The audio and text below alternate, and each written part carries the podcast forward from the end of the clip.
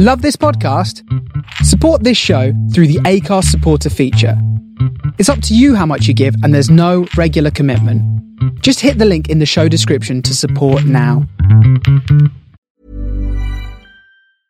Hiring for your small business? If you're not looking for professionals on LinkedIn, you're looking in the wrong place. That's like looking for your car keys in a fish tank.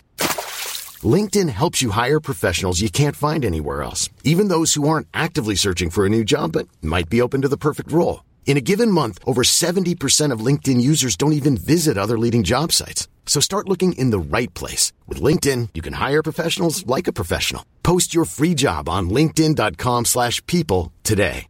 One size fits all seems like a good idea for clothes until you try them on. Same goes for healthcare. That's why United Healthcare offers flexible, budget friendly coverage for medical, vision, dental, and more. Learn more at uh1.com.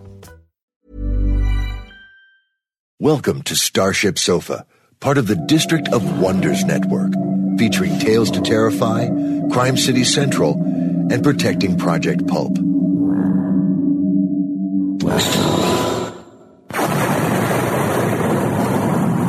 Everyone has a story in the District of Wonders. Come and find yours.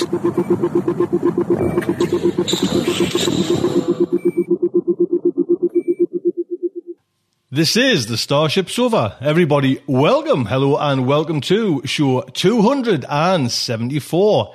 I am your host, Tony C. Smith. Hello, everyone. I hope everyone is fine and dandy. What, what, what a show, man. First up, we have a bit of short fiction by Lewis Shiner. Then we have Mr. JJ Campanella coming in with his science news for January. Then the main fiction is In the Moment by Jerry Oltion. So that is today's show. I do hope you will stick around. Before that, let me just tell you about that Spider Robinson, how to write science fiction with Spider Robinson.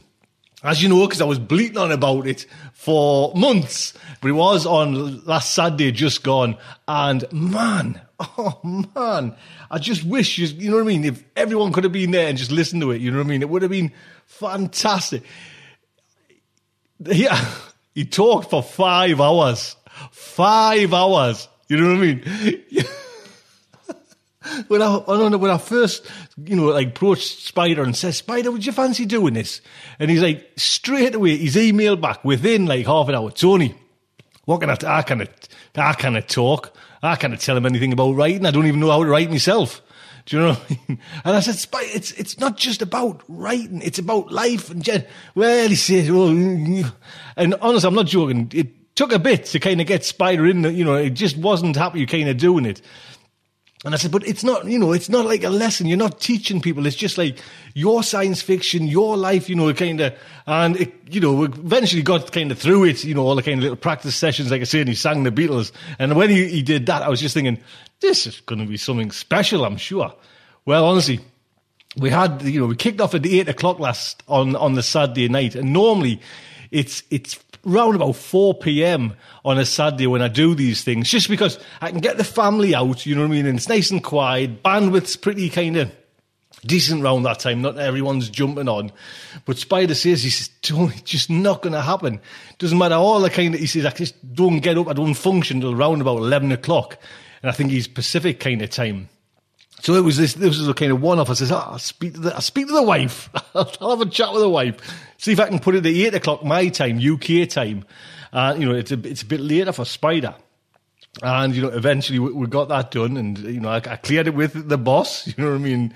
And they went to see Life of Pi at the cinema, so it was all kind of set, and it was actually quite nice time because it was more relaxed for me. For some, reason, you know what I mean? I could have like a little, as it just get this little bottle. You could oh, there we go, and just get me whiskey out, you know, have a little nip while I was chatting, while going on. And like I say, we, we kicked off at eight o'clock, and Spider stopped talking at one o'clock in the morning, and it was just like so in depth, so like intense almost. You know what I mean? It was just it was just revealing everything, like I say, about writing, but about his personal life. You know about him and Jeannie, you know, and it was just from the '60s, you know, getting busted back in the '60s, everything like that. And he even, even you know, I said he was going to play a couple of songs. He even played, and this is what just choked me up. You know what I mean? It was just unreal. He said he wrote this song for Jeannie, and he was going to play it as a last song. You know, when when she was dying, this was the one. You know, and he was quite open about talking about Jeannie. And he was just about to play, and he'd been playing a couple of others, you know, strumming along and this was his song to give it to her to say goodbye. And she died, you know, just as he was about to play it. And it just, you know what I mean? It just, oh, it was just staggering, to be quite honest. Like I say, there was fun and everything in Spider. Such a funny guy. You know, it wasn't just all kind of, you know, talking about Jeannie and like heaviness and everything like that. But it was like, say, talking about the 60s, talking about, you know, picking up a guitar and, and, and oh, just fantastic. So, and like I say, five hours because we had, like I say, a part one, the part two. And we got a part one where we, we each have, we all have like a little five minute break, you know, and I stop my recordings and everything. Like, give us the people to stretch their legs, get a cup of tea. And that was kind of kicked in, the part one kicked in about 45 minutes, which was, you know, on time, going good. Then Spider sat down again and that was it. He was just on a roll and, like you say, it was when I went to bed. You know what I mean? It was just like I must have been about half one or something. And it's funny because i the night before I'd been doing night shifts, and I had to, you know, jump into bed straight away. But I had to be up for ten o'clock to take my son diving because he's doing he's he's learning diving.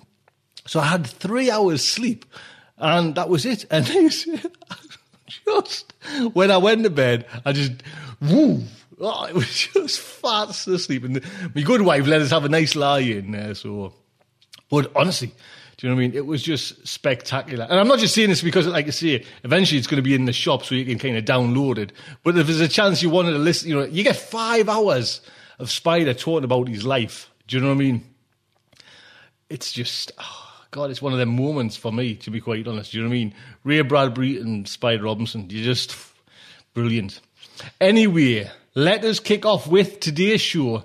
First up is short story by Lewis Shiner, Canto MCML. Shiner began his career as a science fiction writer, moved into the cyberpunk and then into mainstream novels, frequently with magic, magical realism and fantasy elements. Apparently, he's written eight novels and also edited a collection for writers and comics. In 2007, he created Fiction Liberation Front as a venue for all his work to be downloaded for free under Creative Commons. And I've been over there, and it's just like you say, if you want any of Lewis's work, you know what I mean? Yes, you, you need look after the man, drop him some donations, but he's quite happy to give it away, which I think is a, you know, a staggering feat. Well done, sir. The story is narrated by Veronica Giguere. Veronica has done, you know, a couple of, bless her, she's been now, getting her all over the District of Wonders, but what a narrator Veronica is, you know what I mean? It's just brilliant. If everyone, anyone remembers, and I've said it a couple of times every time we play, you know, a, a narration by Veronica, when she did the Return to Earth by Ryan Jones. Oh, that just put the shivers up the back of my neck. And actually, Ryan's been in touch a couple of times. He's trying to get into some writing course there, and he needed kind of a bit of a kind of uh, some kind of recommendation from yourself, and I was more than happy. Do you know what I mean? What a cracking story that was! And like I say, Veronica just brought that to life. And we, like you say, we jumped on and you know captured Veronica. And now you can hear Veronica all over District of Wonders. What a! I'll just give you a little bio, just in case you, you don't know about Veronica. Wood. just staggering. She is a voiceover artist and author. She is the co-author, voice talent, and producer of the Secret World Chronicle podcast. She writes and world builds for comic publishers Incubator Press. And she's also an active voice in the HG world in The Diary of Jill Woodbine. And she continues to read for authors of realism, science fiction, fantasy, romance, and horror. There you go. Listen, honestly, I'll put a link on the Veronica site. Brilliant narrator. Veronica, thank you so much. So, the Starship Sofa is very proud present Canto MCML by Lewis Shiner. Jack dropped his briefcase on the rich green lawn when he saw Billy pedaling toward him. Billy grinned and reached into his saddlebag for the Evening Times Herald, held in a loose roll by a red rubber band. He tossed it end over end, and Jack snagged it left-handed. Nice catch, Mr. Evans, Billy said, already reaching for the next paper. Jack waved, then surreptitiously brought the paper up to his nose for a quick whiff of newsprint and ink. He was careful not to let the screen door bang as he set the briefcase next to the coat rack and crossed the high-ceilinged living room to the gleaming white-tiled kitchen. He took a can of Schlitz out of the fridge and opened it with two quick stabs of the church key.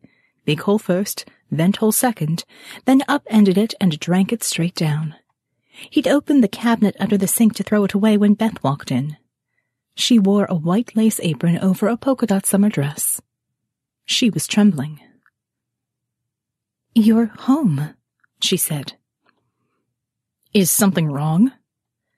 She held out a piece of foolscap with block printing on it. The paper rattled from the shaking of her hand. Jack turned the paper the right way around and read, This is not 1950. He handed it back. Surely this is not a surprise to you. I know what fucking year it is, her whisper wanted to be a scream. Where did this come from? It was in the mailbox with the mail. Maybe it's some new ad campaign. It's not an ad. I don't see why you're reacting so. We paid for this. We earned it. Well, one of us did, Jack said quietly.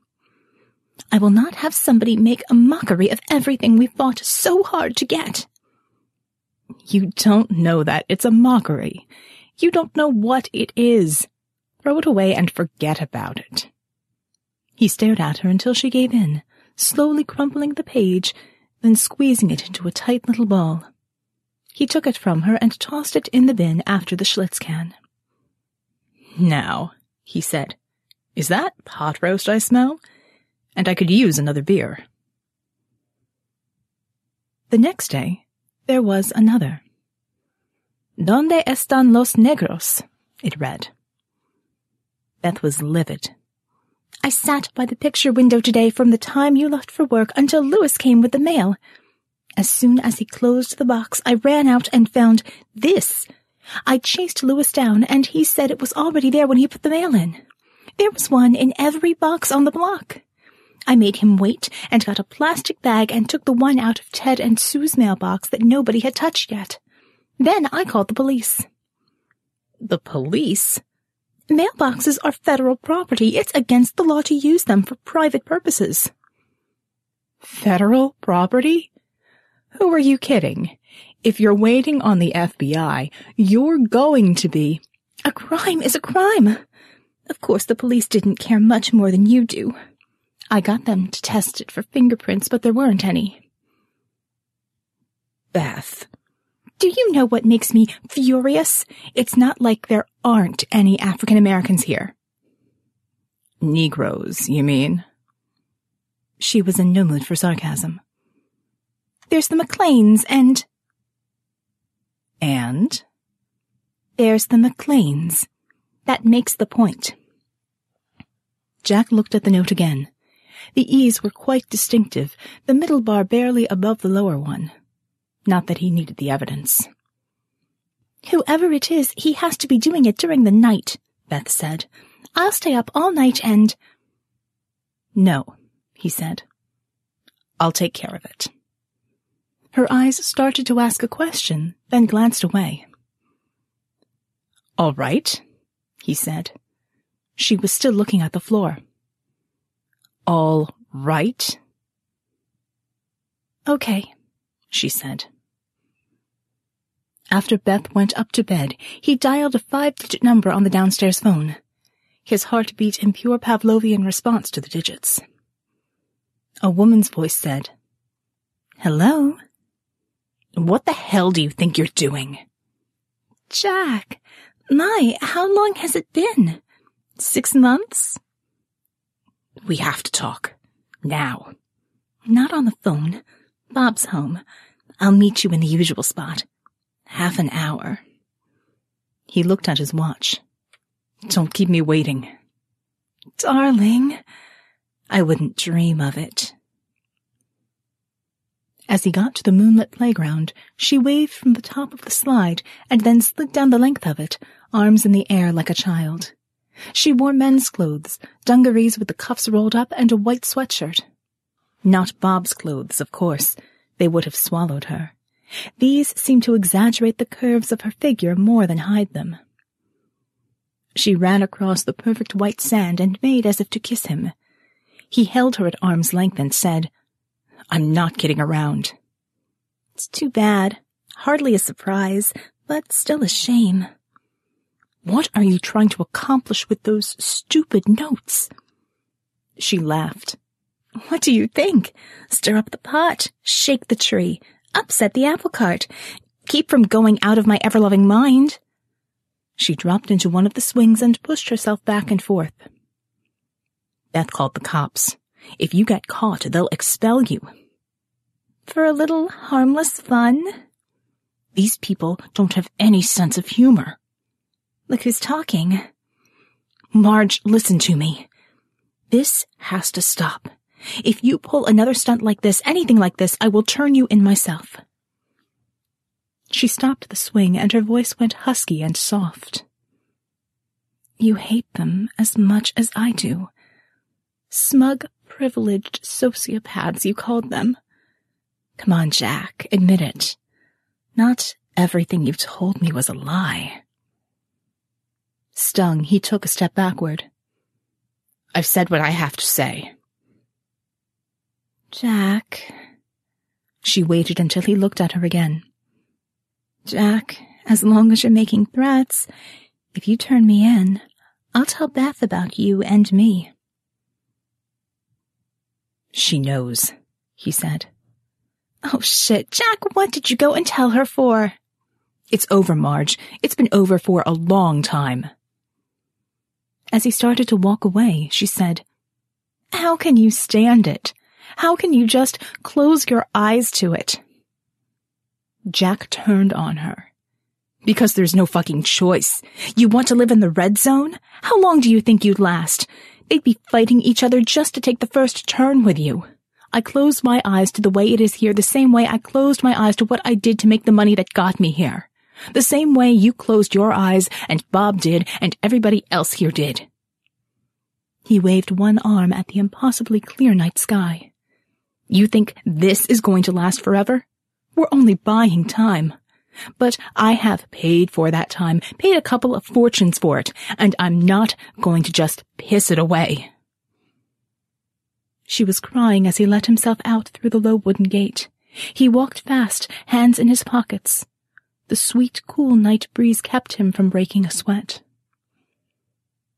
Upstairs, he changed into his pajamas. The open window let in the sound of crickets and tree frogs. Beth rolled onto her back as he got into bed. Did you fix it? she asked sleepily.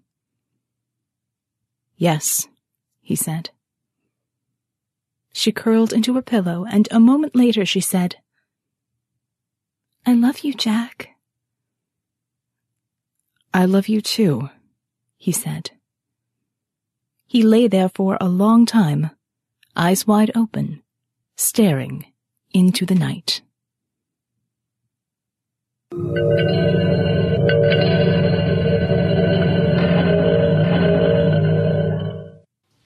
There you go. Copyright, I guess, is Lewis's, but like I say, you can go over there and download that story. And a big, big thank you to Lewis and Veronica. Thank you so much.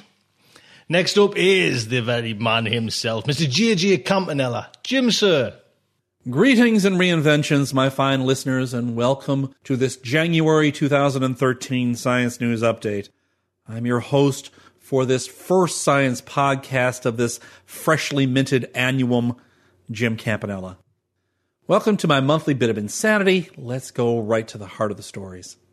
Listener Paul Hauser wrote into me with the following question Dear Jim, I have a physics question about gravity on planets with more mass than Earth.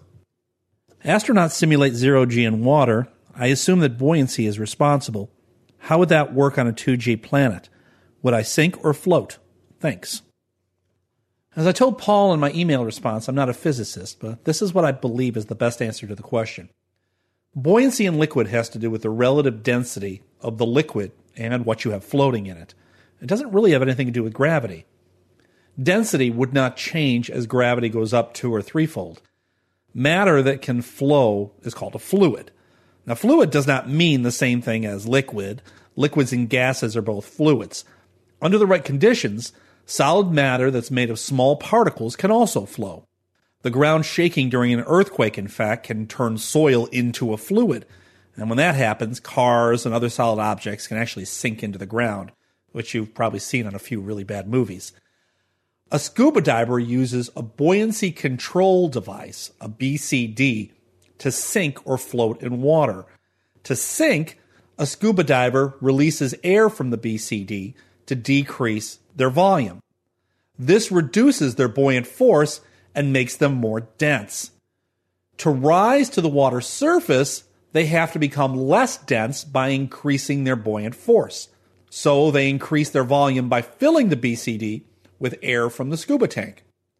They can stay in one place underwater if they have neutral buoyancy. That means that they have the same density as the water around them. A diver can be neutrally buoyant by controlling the amount of air in their BCD, just like a training astronaut can.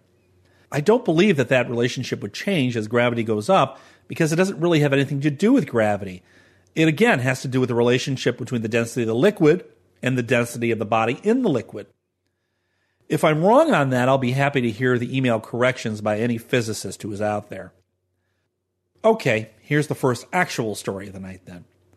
I came by it in a rather confusing way. I first found the article myself early in the January issue of the journal Science, and I read the work by Dr. Ulrich Schneider at the Ludwig Maximilian University of Munich. And I think I did not entirely understand it because I got a particular conclusion from it that apparently other people did not. The reason I say I didn't entirely understand it is because, listener, Mark Zanfardino wrote to me to recommend what I thought was an entirely different paper with a different goal and conclusion, which, well, it actually turned out to be the very same paper after I went back and read the link that he emailed to me. If I had understood my first reading of the paper, I would have immediately known that they were one and the same. And interestingly enough, the paper was then immediately recommended to me by three other listeners CJ Urso, Mike Bernecki, and Michelle Demi. And I thank all three of you for your recommendations as well. Apparently, this is a very popular paper. Anyway, why am I so confused about what paper I was reading and what exactly is it about? Well, from what I can tell, Dr. Schneider's work really entailed two major breakthroughs. I, I really only recognized one when I first read it, which led to my misunderstanding. So let me explain. The paper has to do with temperature and our understanding of what temperature really is and what it means. We recognize everyday temperatures as those which we deal with as the most important molecule around us changes water. Water boils at 100 degrees Celsius and it freezes at 0 degrees Celsius and in some sense that defines our environment. A negative temperature on the Celsius scale just means a temperature below where water freezes. For example, my laboratory freezer is at about minus 20 degrees Celsius. A really cold laboratory freezer, where we would store things like tissues, RNA samples, protein samples for long term storage, would be minus 80 degrees Celsius or less at that temperature, most biochemical activity has pretty much completely ceased. There are other scales of temperature measurement that are used by physicists, and they do not base their scale on biological activity or the state of water.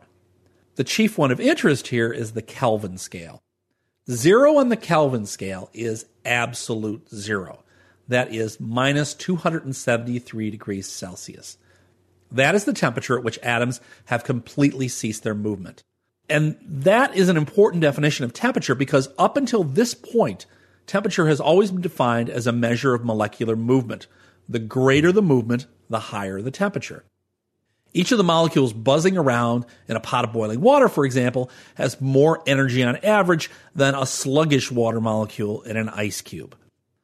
Mark and the others wrote to me about this story because we have previously discussed absolute zero and the heat death of the universe, and everybody seemed to think this was related to that. The important point that Mark made about the Schneider article is that Schneider's research group is the first group ever to get a negative Kelvin temperature. A negative Kelvin temperature was thought to be impossible because it is a lower temp than absolute zero. So, how do you get a negative temperature when the molecules have already stopped moving? Dr. Schneider set out to do something unusual. He wanted to get the particles within a substance to be confined to a very high level of energy. In other words, instead of having the particles start at a minimum energy corresponding to absolute zero and spreading out toward higher energies, he wanted to start at a maximum energy and spread toward lower energies. By definition, a substance under those conditions would have a negative Kelvin temperature. His team achieved that with potassium atoms chilled to a few billionths Kelvin above absolute zero. Through the use of lasers and magnets, he managed to get the atoms to jump to a high energy state. By creating a cluster of particles exclusively at high energies, Schneider and his colleagues had a gas at a few billionths negative Kelvin. The temperature is technically not below absolute zero because negative on the Kelvin scale, unlike that on Fahrenheit or Celsius, is a complete construct that simply indicates something about the energy state of the particles involved. And that was the point that Mark wanted me to get out of the article. Negative temperature, weird quantum effect, weird energy state. And now here is where I got confused. I understood the article when I first read it to actually be about getting the hottest temperatures ever recorded. Well, it turns out that due to the weird energy state, you also have another odd phenomenon occurring. Schneider's new creation, besides having a negative temperature, is also extremely hot because of the high energies of the particles involved. Schneider says, quote, heat travels from hot to cold, and heat will always flow away from this gas. It's actually hotter than everything we know, unquote. I don't understand this either. I'm still trying to wrap my mind around that statement. It's near zero Kelvin, and yet it's hotter than everything we know. How does this make any sense? Well, Schneider tries to explain it as follows quote, The high energy atoms in the system can't lose energy because doing so would require them to increase their kinetic energy. That is not possible because the system is in a vacuum and there is no outside energy source to interact with. We create a system with a lot of energy, but the particles cannot redistribute their energy so they have to stay in a high energy state. Unquote. If you define heat as molecules being in a high energy state, then that's why the molecules are so hot. They're locally restricted to that high energy state. If that isn't weird enough, here's another statement from Schneider, which made my head spin even harder. Quote, the molecules in a typical gas spread out and exert a force on the walls of their container. But a negative temperature gas also has a negative pressure, meaning the particles tend to cave in rather than expand. It wants to collapse into a single point. Unquote. Yes, negative temperature gases want to implode. And no, I don't know how that can be exactly either. Schneider suggests that negative temperatures are important to study because dark matter may have negative temperatures, leading to negative pressure effects. He says that experimenting with the quantum phenomenon of negative temperature could reveal the nature of dark energy throughout the cosmos. You know, every time we bring up quantum mechanics and quantum phenomenon in this program, I feel like I need a drink or an aspirin or both. Oy, my head. Next story. As a martial artist of many years and an evolutionary biologist, this next story fascinates me. If you ask most evolutionary biologists what forces caused humans to evolve with their hands in the shape that they are, they would do hand waving and talk about grasping tools and making tools and the selective need for fine manipulation. However, If you ask Dr. David Carrier of the University of Utah that same question, you will get a very different answer. Carrier published an article this month in the Journal of Experimental Biology that suggests a very different selection process that caused human hands to develop as they did in a very different way from any other ape. Carrier suggests that the human hand may have evolved its distinctive proportions for a far less enlightened reason than simple tool using. It was for use as a weapon. According to Carrier, modern chimps have long palms and fingers with a short thumb, while the human palm and fingers are much shorter and the thumb longer and stronger. Carrier explains that this squat arrangement allows us to clench our hand into a fist when we fold the thumb across the fingertips. However, chimp fingers form an open donut shape when curled, according to Carrier. So Carrier hypothesized that the tightly packed human fist provides internal support, that is, buttressing to the digits to protect them from damage during combat. In addition, he wondered whether curling the fingers into a fist could allow the delivery of a more powerful blow, that is, increase the peak force of an impact than slapping with an open hand. Carrier tested to find out whether hands are more effective when balled into a fist or wielded in a sort of slap. Carrier asked athletes to smack a punching bag with their hands in a range of shapes, from open handed slaps to closed fists, using various delivery styles overarm, underarm, sideways, head on. And Carrier measured the peak force of each impact. He found that the punch did not deliver more force per blow with an open palm. So the hypothesis that the closed fist delivered more force than any other shape found no support from that initial experiment. So he then followed that experiment up and tested whether buttressing the hand by curling the fingers and thumb stiffens the entire structure of the hand. Martial artists were asked to roll their hands into a variety of fist shapes. For example, two of those shapes were with the thumb extended sideways. And then push the first joint of the index finger against a force transducer to measure the rigidity of the knuckle joint in the presence and absence of the buttressing thumb. Impressively, the knuckle joint was four times more rigid when supported by the thumb. When Carrier measured the amount of force that the athletes could deliver through the fist surface of the index and middle fingers, he found that the presence of the buttressing thumb doubled the delivery force by transmitting it to the wrist and through the metacarpals, that is, the palm bones, and then through the thumb and index fingers. So our short, square hands are perfectly proportioned to stiffen our fists for use as weapons and allow humans to deliver powerful punches without incurring much injury. Well, the next story sticks with that theme of evolution, but it is way, way more controversial than what shaped human hands. The Quarterly Review of Biology came out last month with a very interesting story from Dr. William Rice, who is an evolutionary biologist at the University of California at Santa Barbara. Dr. Rice has been tackling a question that has been puzzling biologists now for more than a few years. And the question is this Evolutionarily, why are there still humans out there who are homosexual? Let me put this in biological terms before somebody screams and gets upset. Biological selection occurs from generation to generation as organisms reproduce.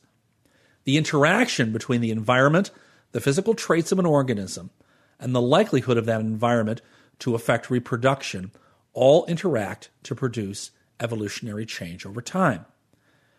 Humans and apes, for example, no longer have tails because they stopped living in trees and simply don't need those tails. And there was likely a reproductive disadvantage to having those tails. Therefore, over time, apes with shorter and shorter tails were more reproductively successful until apes were left with no tails at all, including humans. If you have a trait that is a reproductive dead end, that is, individuals with that trait do not reproduce, then how is it that that trait is selected for or passed along to new generations? And the answer is it's not usually. So we have a paradox. How do we have individuals who have a trait that is essentially a reproductive dead end? Rice suggests a radical reevaluation of how homosexuality may be genetically passed along. He suggests that the molecular underpinning of human sexuality, including homosexuality, could lie in the inheritance of epigenetic markers. Now, let me make this clear if you guys don't remember.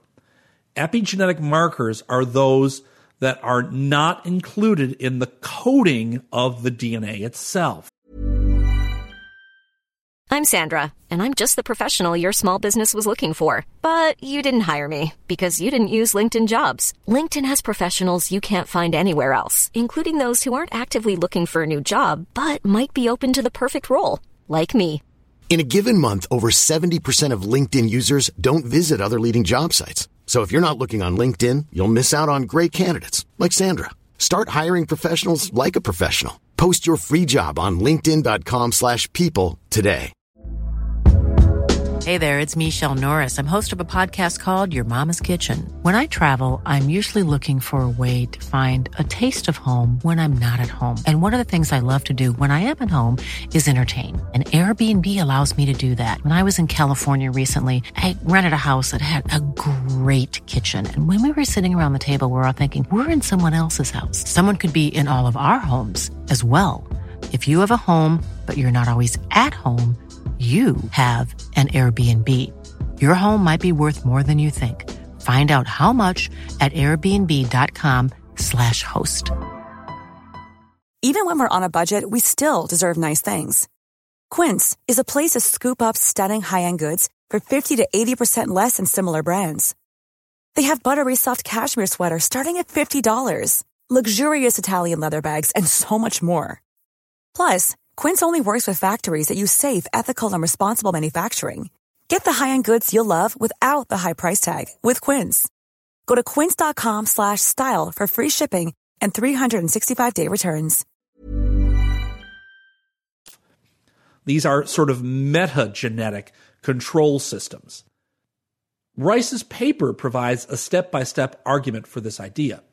The theory is not yet backed up by actual epigenetic data on people with different sexual orientations, but at least right now, it relies on established findings on the frequency of homosexuality and the known mode of inheriting epigenetic traits to make its case.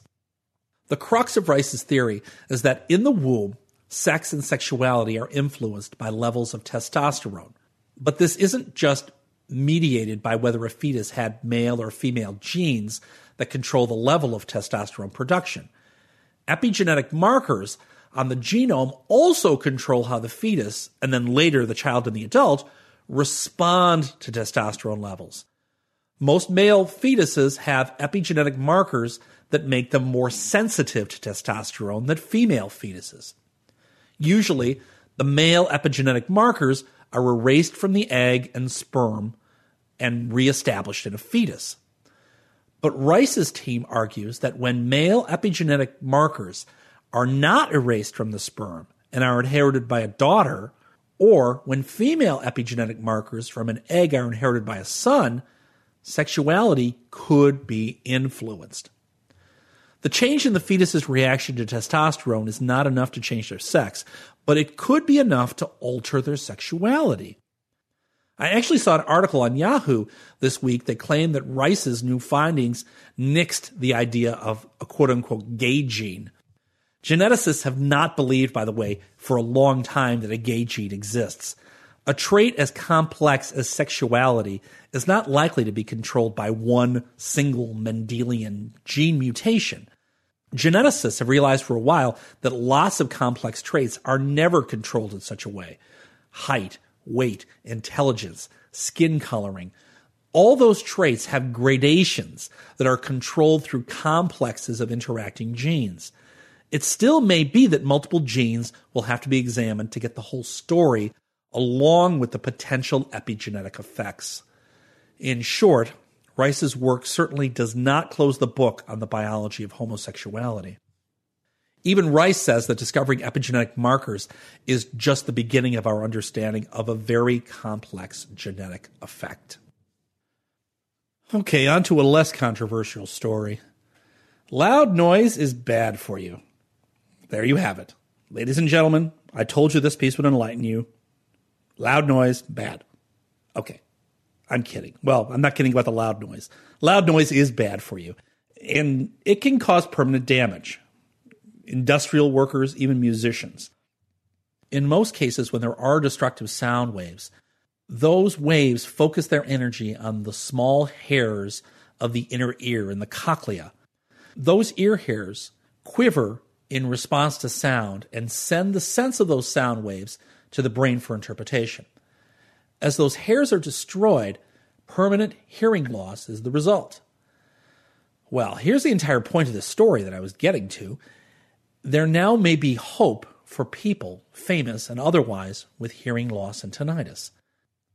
Dr. Albert Edge, an otologist at Harvard University Medical School, was the lead author of a paper in Neuron this month, which reports the first time that a drug has been applied to the inner ear that seems to regenerate those ear hairs.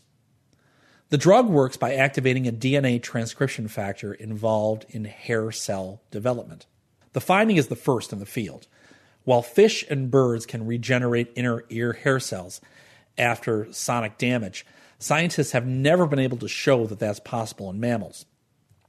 Dr. Edge explains why this is a breakthrough. Quote, Cochlear implants have been available and successful for years and have helped a lot of people. But there's a general feeling among clinicians, scientists and patients that a biological repair would be preferable to an implant. Unquote. Previously, Edge had shown that inhibiting a protein called Notch from signaling during mammalian development in mice was important for hair cells to form properly. In this new work, he tested whether such inhibition of the Notch pathway could also spur hair cell regeneration in adult mammals. First, he tested different inhibitors to determine their effects on isolated ear tissues. This allowed them to pinpoint one, the alpha secretase, LY411575, and that led to increased expression of a number of molecular markers found in the hair cells. Edge says that they were completely surprised by the results. They had few expectations that the treatment would affect an adult mammal. All their work had initially been done with early development, and adult tissues are hard to stimulate to grow. Then the scientists tested the inhibitor in mice with hearing damage and reduced hair cell populations caused by exposure to loud noise. As far as I know, they did not use Justin Bieber music, which would have just killed the mice outright. Anyway, they tagged cells in the inner ear to follow what eventually happened to them and discovered that the drug caused the supporting cells to differentiate into replacement hair cells. Those replacement hair cells partially restored hearing at low frequencies of sound, although not at higher frequencies. The effect lasted for at least three months, which was as long as they tested. As with all studies like this, there could be a potential problem with the treatment. It may not work in people, like Pete Townshend, who damaged their hearing decades ago. The drug was employed in mice one day after damaging sound waves were introduced to them. In other words, the damage was fresh. Because the damage was fresh, the notch protein signaling was probably at its highest. Therefore, it's possible that a small window of time exists after an acoustic injury in which the drug must be given to be effective. Old schmucks like me may be out of luck. Edge finished the paper saying that since the hearing improvements they saw were modest, they were now going to look at variations of the approach and whether they could use the same drug to treat other types of hearing loss.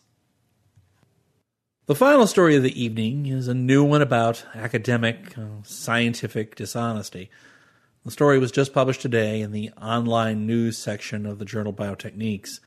Dr. Paul J. Muchowski the former senior investigator at the Gladstone Institute of Neurological Disease, he resigned last month, today issued a formal apology for having falsified data in three grant applications submitted to the National Institutes of Health. Muchowski said, quote, I would like to express my sincere remorse and apologies to the community. I now fully realize that any shortcuts in drafting grant applications are wrong and not acceptable scientific procedure. I will never commit such mistakes again. Unquote. Um, yeah. He will probably never do them again because he will probably never get another job again, I suspect. Even making stuff up on an official government application is tantamount to an academic death sentence. He will be lucky, in my opinion, to get a job teaching high school biology in Arkansas.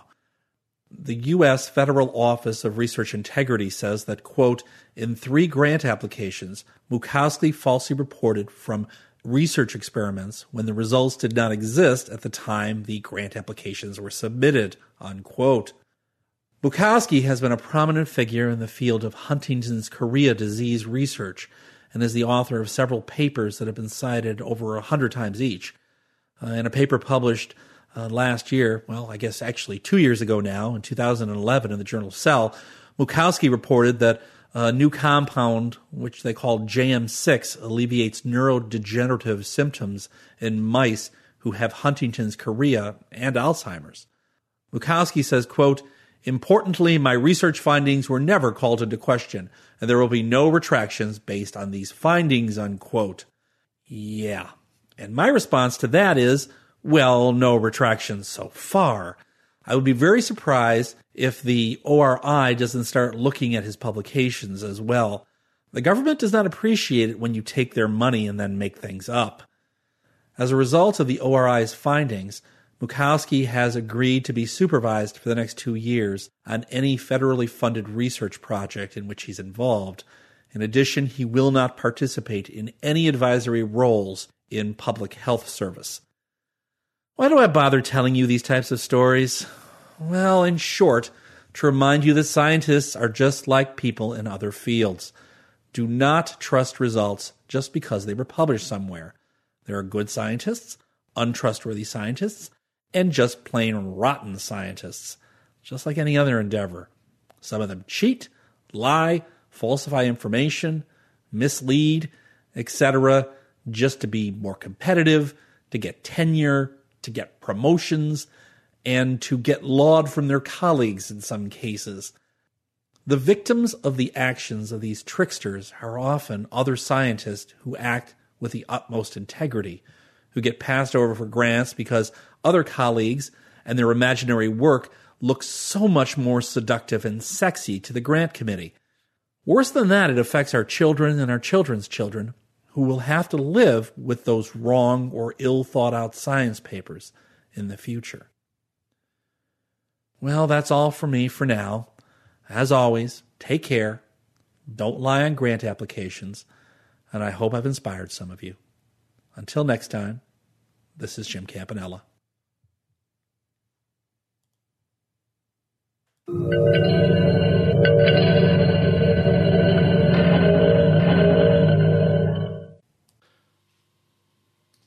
Jim, sir, as I say, always a pleasure. Thank you so much.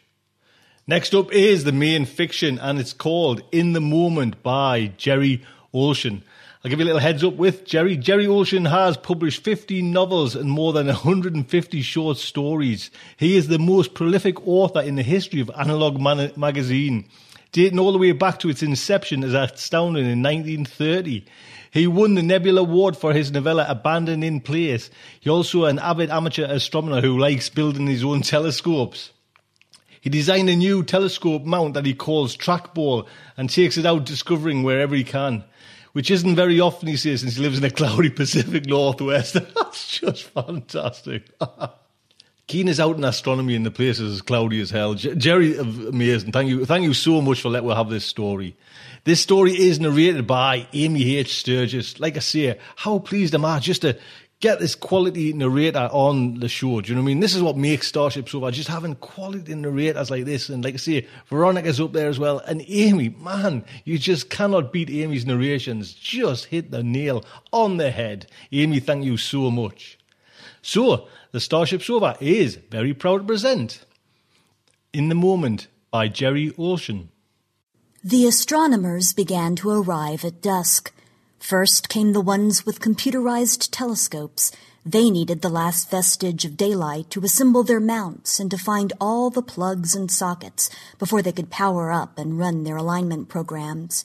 Next, just as the pole star popped out of the twilight, came the people with equatorial mounts. They set up their tripods, peering through the right ascension axes toward celestial north, then attached long Newtonians or stubby Schmidt-Cassegrains or the occasional slim refractor to the dovetail brackets on top. Then came the people with Dobsonians and trackballs, large aperture reflectors on simple rotating bases that could be set up in just a few seconds.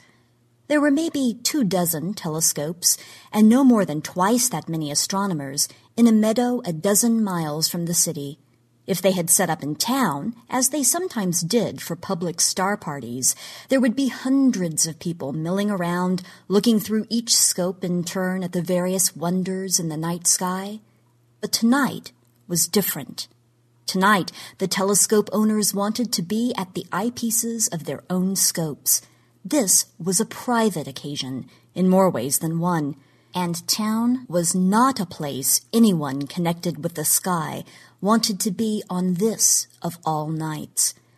The meadow hummed with quiet conversation and the soft whir of fans blowing the cool night air over the telescope's primary mirrors. The mirrors had to be at ambient temperature to give crisp images, and tonight people wanted the best views they could get. The sky sparkled with the brighter stars, and more twinkled into view every minute. Vega stood a little to the west of Straight Up, with Deneb to the east and Altair to the south. The summer triangle. It was dropping steadily into the west four minutes earlier every night, but it was still there to provide proof that autumn didn't yet dominate the sky. To the east of Altair shone a brilliant white point at least ten times as bright, trailing a long stripe of white mist that stretched up and to the left. The comet's tail covered half the sky, even though most of its hundred million mile length was pointing almost directly away from Earth. The astronomers could see the nucleus move by naked eye, slowly, like the minute hand of a clock, moving eastward to meet the moon, which was still an hour or so below the horizon. Sean was one of the Dobsonian people. Her telescope didn't track the sky by itself. She had to nudge it along by hand, looking sideways into the eyepiece that stuck out near the front of the tube and correcting for Earth's rotation every 30 seconds or so at low power, more often at high. Her practiced hand at that would be a distinct advantage tonight, since the comet wasn't moving at the sidereal rate that most of the more expensive telescopes tracked at. Everyone else would be manually correcting a scope that they didn't normally have to correct, while she would be doing what she did every night, just in the opposite direction, and faster. She swept her telescope along the comet's tail, using low power so she could see the entire width of it in the field of view. It looked like a waterfall, with knots and gaps scattered at random throughout its length. They became more pronounced nearest the nucleus, where the sun's heat boiled off new material and the solar wind shoved it out behind the comet. There were even a few solid chunks of ice, probably as big as mountains, that made tiny sparkles of brightness in the milky fog. Comet tails didn't always sweep out behind the nucleus. They pointed away from the sun, no matter which way the comet was actually moving. This one was moving sideways, like a pencil point. Like the pencil point of God, some said, writing Mene Mene Tekel across the cosmos. Most comets would loop around the sun, their tails sweeping out a giant arc and preceding the nucleus back into the depths of space, where they came from. But Comet Davis wouldn't have that opportunity. Even if it missed the moon, as many people thought it would, the moon's gravity would tear it to pieces. That same gravity would also deflect its orbit, flinging those pieces back outward into the solar system without a turn around the sun. In dozens to hundreds of years, those pieces might each return as smaller comets, but nothing like the original. If it struck, which Sean believed it would, that would be another matter. The comet's nucleus was still in one piece, a piece nearly 20 kilometer across, and it would hit hard, even if it was just a glancing blow. The explosion would dig a huge crater in the moon and throw lunar rock everywhere. Most of that would fall back to the moon, creating secondary craters for days to come, but some of it would be blasted free, and some of that would cross paths with Earth. If a big enough chunk made the crossing, humanity could easily join the dinosaurs. Nobody knew which it would be. A person could find data enough to support any belief, and people who stood to gain in one scenario or another had been quick to supply their own spin on what data there was. And of course, millions of scientifically illiterate people believed that the comet would strike Earth directly, tonight, or that it was hiding a fleet of alien spaceships poised to attack when it drew close, or who knew what other nonsense. Sean felt guilty for believing that it would strike. She was supposed to have hope. Her father had told her that hope and faith could actually make a difference, and that her lack of either could affect whether God diverted the comet or not. He wouldn't even come out with her tonight to watch. He was going to stay home and pray. She wondered if he thought he could offset her negative effect with his own positive one. She wondered if she thought so, too, deep down. She wondered if her father would be all right in town if town would exist in the morning, even if the comet missed the moon. He had been happy to let her go out with the astronomy club tonight, if only to get her away from the people who thought that this would be their last night to live. The knot in her stomach tightened, and she looked into the eyepiece again. All over the world, people were drinking, praying, rioting, fornicating, all the things people did when they thought their time was up. Sean had run through a million scenarios of her own, but ultimately, this was what she wanted most to watch the greatest astronomical event of her life, to actually witness it firsthand through her own telescope. She had hitched a ride with her high school physics teacher, who had promised her dad she would be safe. She wished she could believe that too. She knew intellectually that she was, that the odds of danger were tiny, that even if a mountain of rock were blasted toward Earth, it could be days before it hit. But when an entire world was freaking out, it was hard to remain calm just because you knew the odds. She heard footsteps in the grass behind her and turned to see who it was. There was enough sky glow behind them that all she could make out was a silhouette. It was someone about her age by the way they walked, someone male, someone shy, with his hands in his pockets and his shoulders hunched. Hi, Arthur, she said. Hey, Sean. He stopped beside her, about three feet away, and scuffed his shoe in the grass. Want to look? Sure. She stood aside, and he bent down to the eyepiece. She didn't have to explain to him how to move the scope. He didn't have one of his own, but he came to star parties all the time. He watched for a while, then, without looking up, said, You're beautiful, isn't it? What? It, he said hastily. The comet, it's beautiful, even if it could kill us all. Yeah. She felt the heat in her cheeks and was glad it was dark. Arthur probably was too. She said, Do you think it's going to hit? He looked up at her. At that angle, with the light from the comet above him, she could actually see his face pretty well. He looked older than she remembered him. If he tried to buy beer tonight, he might get away with it. He said, I. Yeah, probably. The best estimate of the nucleus diameter puts at least a kilometer of it below the surface. And there are mountains at least a couple kilometers high in its path, too. Sean almost laughed. That was so Arthur. But she knew the measurements, too. She had helped refine them, carefully observing background stars as they blinked out and back when the comet passed in front of them, Astronomy was one of the few hobbies where an amateur could still collect valuable data. Trouble was, the comet had so much gas and dust around it, stars didn't disappear and reappear instantly, the way they did when an asteroid passed in front of them. It didn't reflect radar well either. There was easily a couple of kilometers of error in the measurements. Someone called out, There it is! And she looked to the east.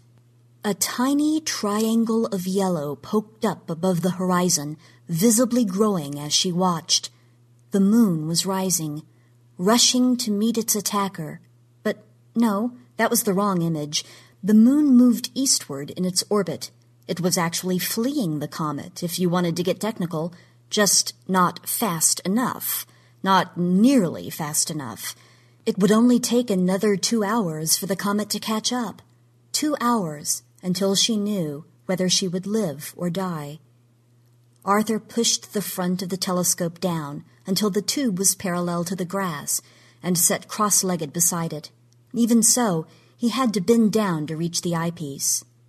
It's, um, it's like you too, he said.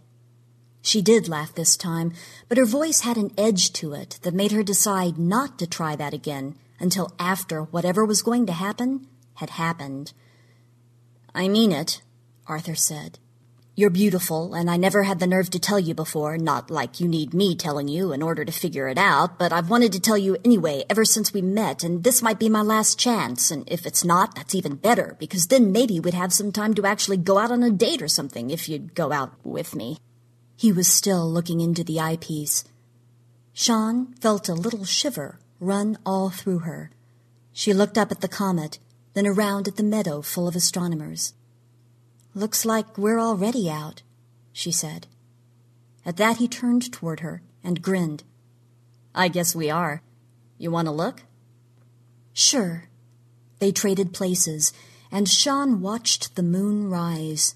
It was just a couple days past full, the dark crescent rising first, glowing softly in combined earthlight and comet glow. Compared to that, the bright side was a spotlight, shimmering wildly in the turbulent air close to the horizon. She imagined it shivering at the thought of what was about to happen to it, but its heavily scarred surface belied that. The moon was no stranger to comet impacts. Several million years had passed since the last one, but that was the blink of an eye to the moon. Whatever happened tonight would barely affect it.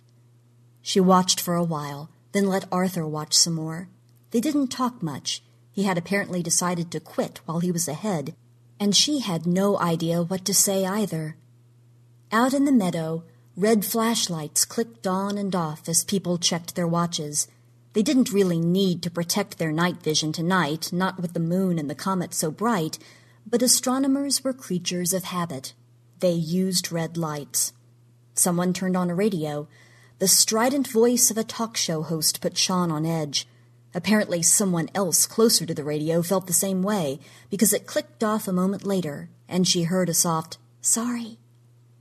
Mr. Hughes came around to see how she was doing. He looked old tonight, too. Maybe it was the light. The comet drew closer to the moon. The moon went from yellow to white as it left the horizon behind. The night air grew colder. Sean and Arthur drew closer together, sitting side by side and leaning left and right so one could look through the scope, then the other. They weren't quite touching. As the moon rose, they slowly straightened their backs, then had to stretch to reach the eyepiece. You're almost as tall as me, Arthur said. Five eight, Sean replied. I'm five eleven and a half. And a half? I'm very proud of that half, he admitted. In shoes, I'm over six feet. Ah, she looked at him. Mostly a shadow, with a few highlights here and there. His eyes sparkled in the moonlight. A few telescopes away, someone gasped, then said, I saw a flash! In Mare Imbrium, just south of Plato. Sean and Arthur both went for the eyepiece. Their heads met with a solid thunk. Sorry, Arthur said. Go for it. Sean didn't argue. She had to push the moon into view, then find Imbrium and Plato, but she didn't see anything unusual there. That part of the surface was in full sunlight, so there wasn't much contrast. But it must have been quite a strike to show a flash. Maybe there would be secondary impacts. She watched for 10, 15 seconds, but saw nothing unusual. You look, she said, leaning away. Arthur did, and almost instantly said, Oh, yeah, there was another one. Other voices echoed his throughout the meadow. Here, he said, you look again. She did, but saw only the same old moon. She couldn't even identify any new craters. Whatever had hit it, then, must not have been very big. A few ice boulders must have drifted ahead of the nucleus, she said. Arthur leaned back to look around her. Man, it looks close now. Sean looked up, gauging the distance, then back into the eyepiece.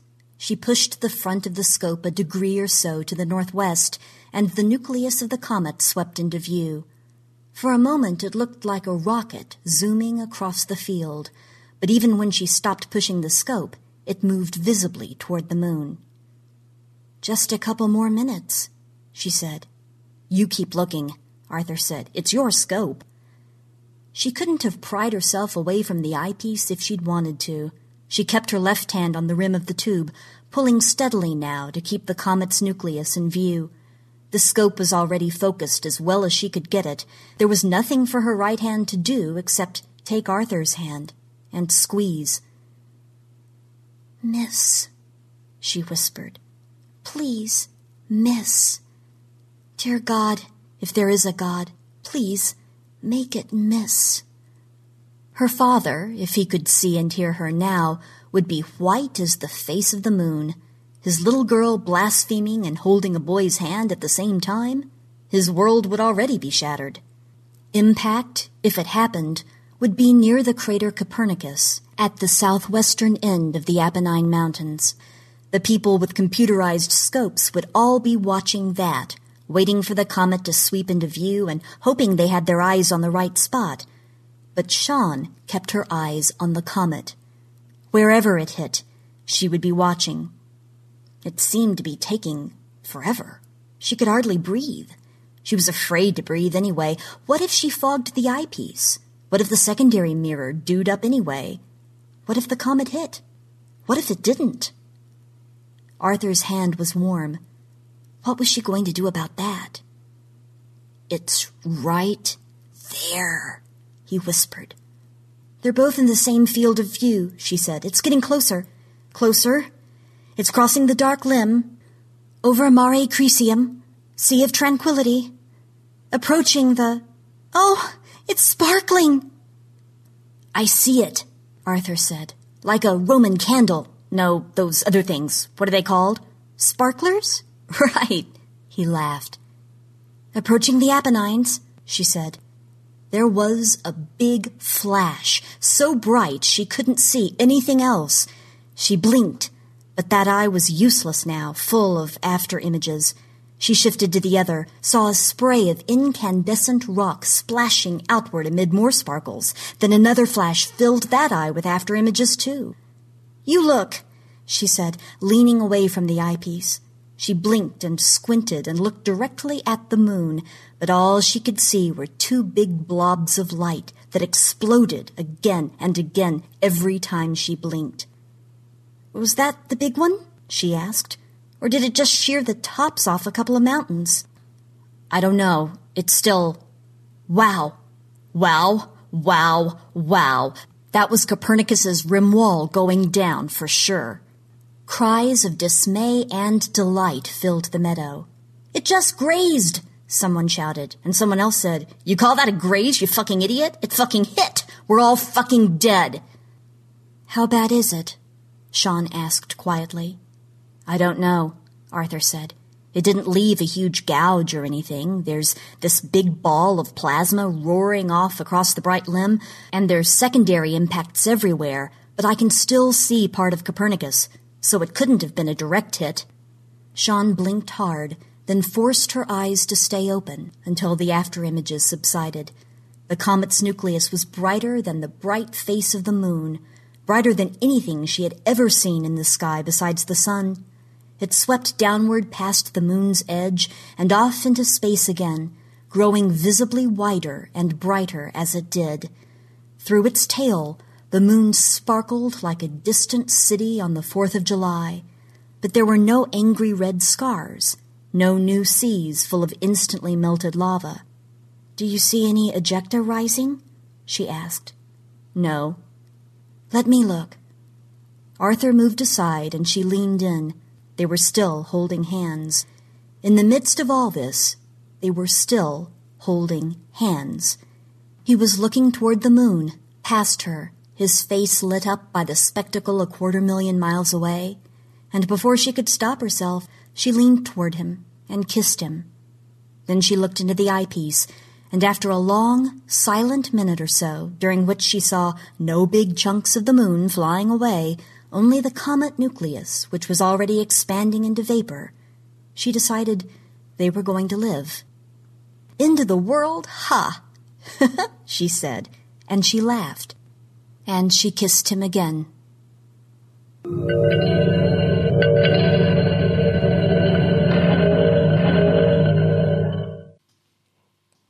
There you go, don't forget, copyright is Jerry's. Jerry, thank you so much. And Amy, what a star, thank you. Well, that is the show wrapped up. I hope you enjoyed it. Please do, you know, pop over to the forums, pop over to the front of the website, donate, keep it going, keep the old girl going. That would be fantastic. Until next week, I'd just like to say good night from me.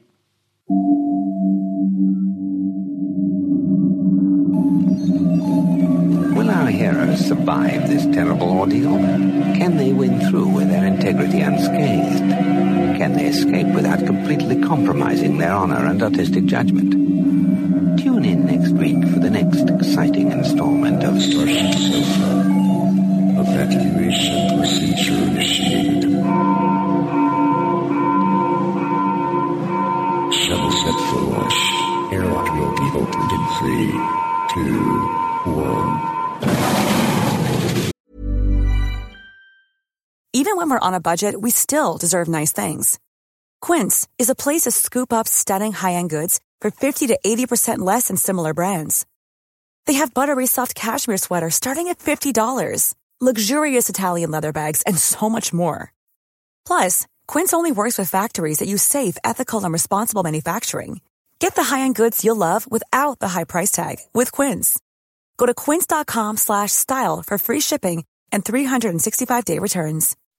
When you make decisions for your company, you look for the no-brainers. If you have a lot of mailing to do, stamps.com is the ultimate no-brainer. Use the stamps.com mobile app to mail everything you need to keep your business running with up to 89% off USPS and UPS. Make the same no-brainer decision as over 1 million other businesses with stamps.com. Use code PROGRAM for a special offer. That's stamps.com, code PROGRAM. This presentation has been brought to you by the District of Wonders Network, dedicated to podcasting the finest genre fiction. You can learn more about the District of Wonders and their many literary productions at their website, www.districtofwonders.com. Thank you for listening.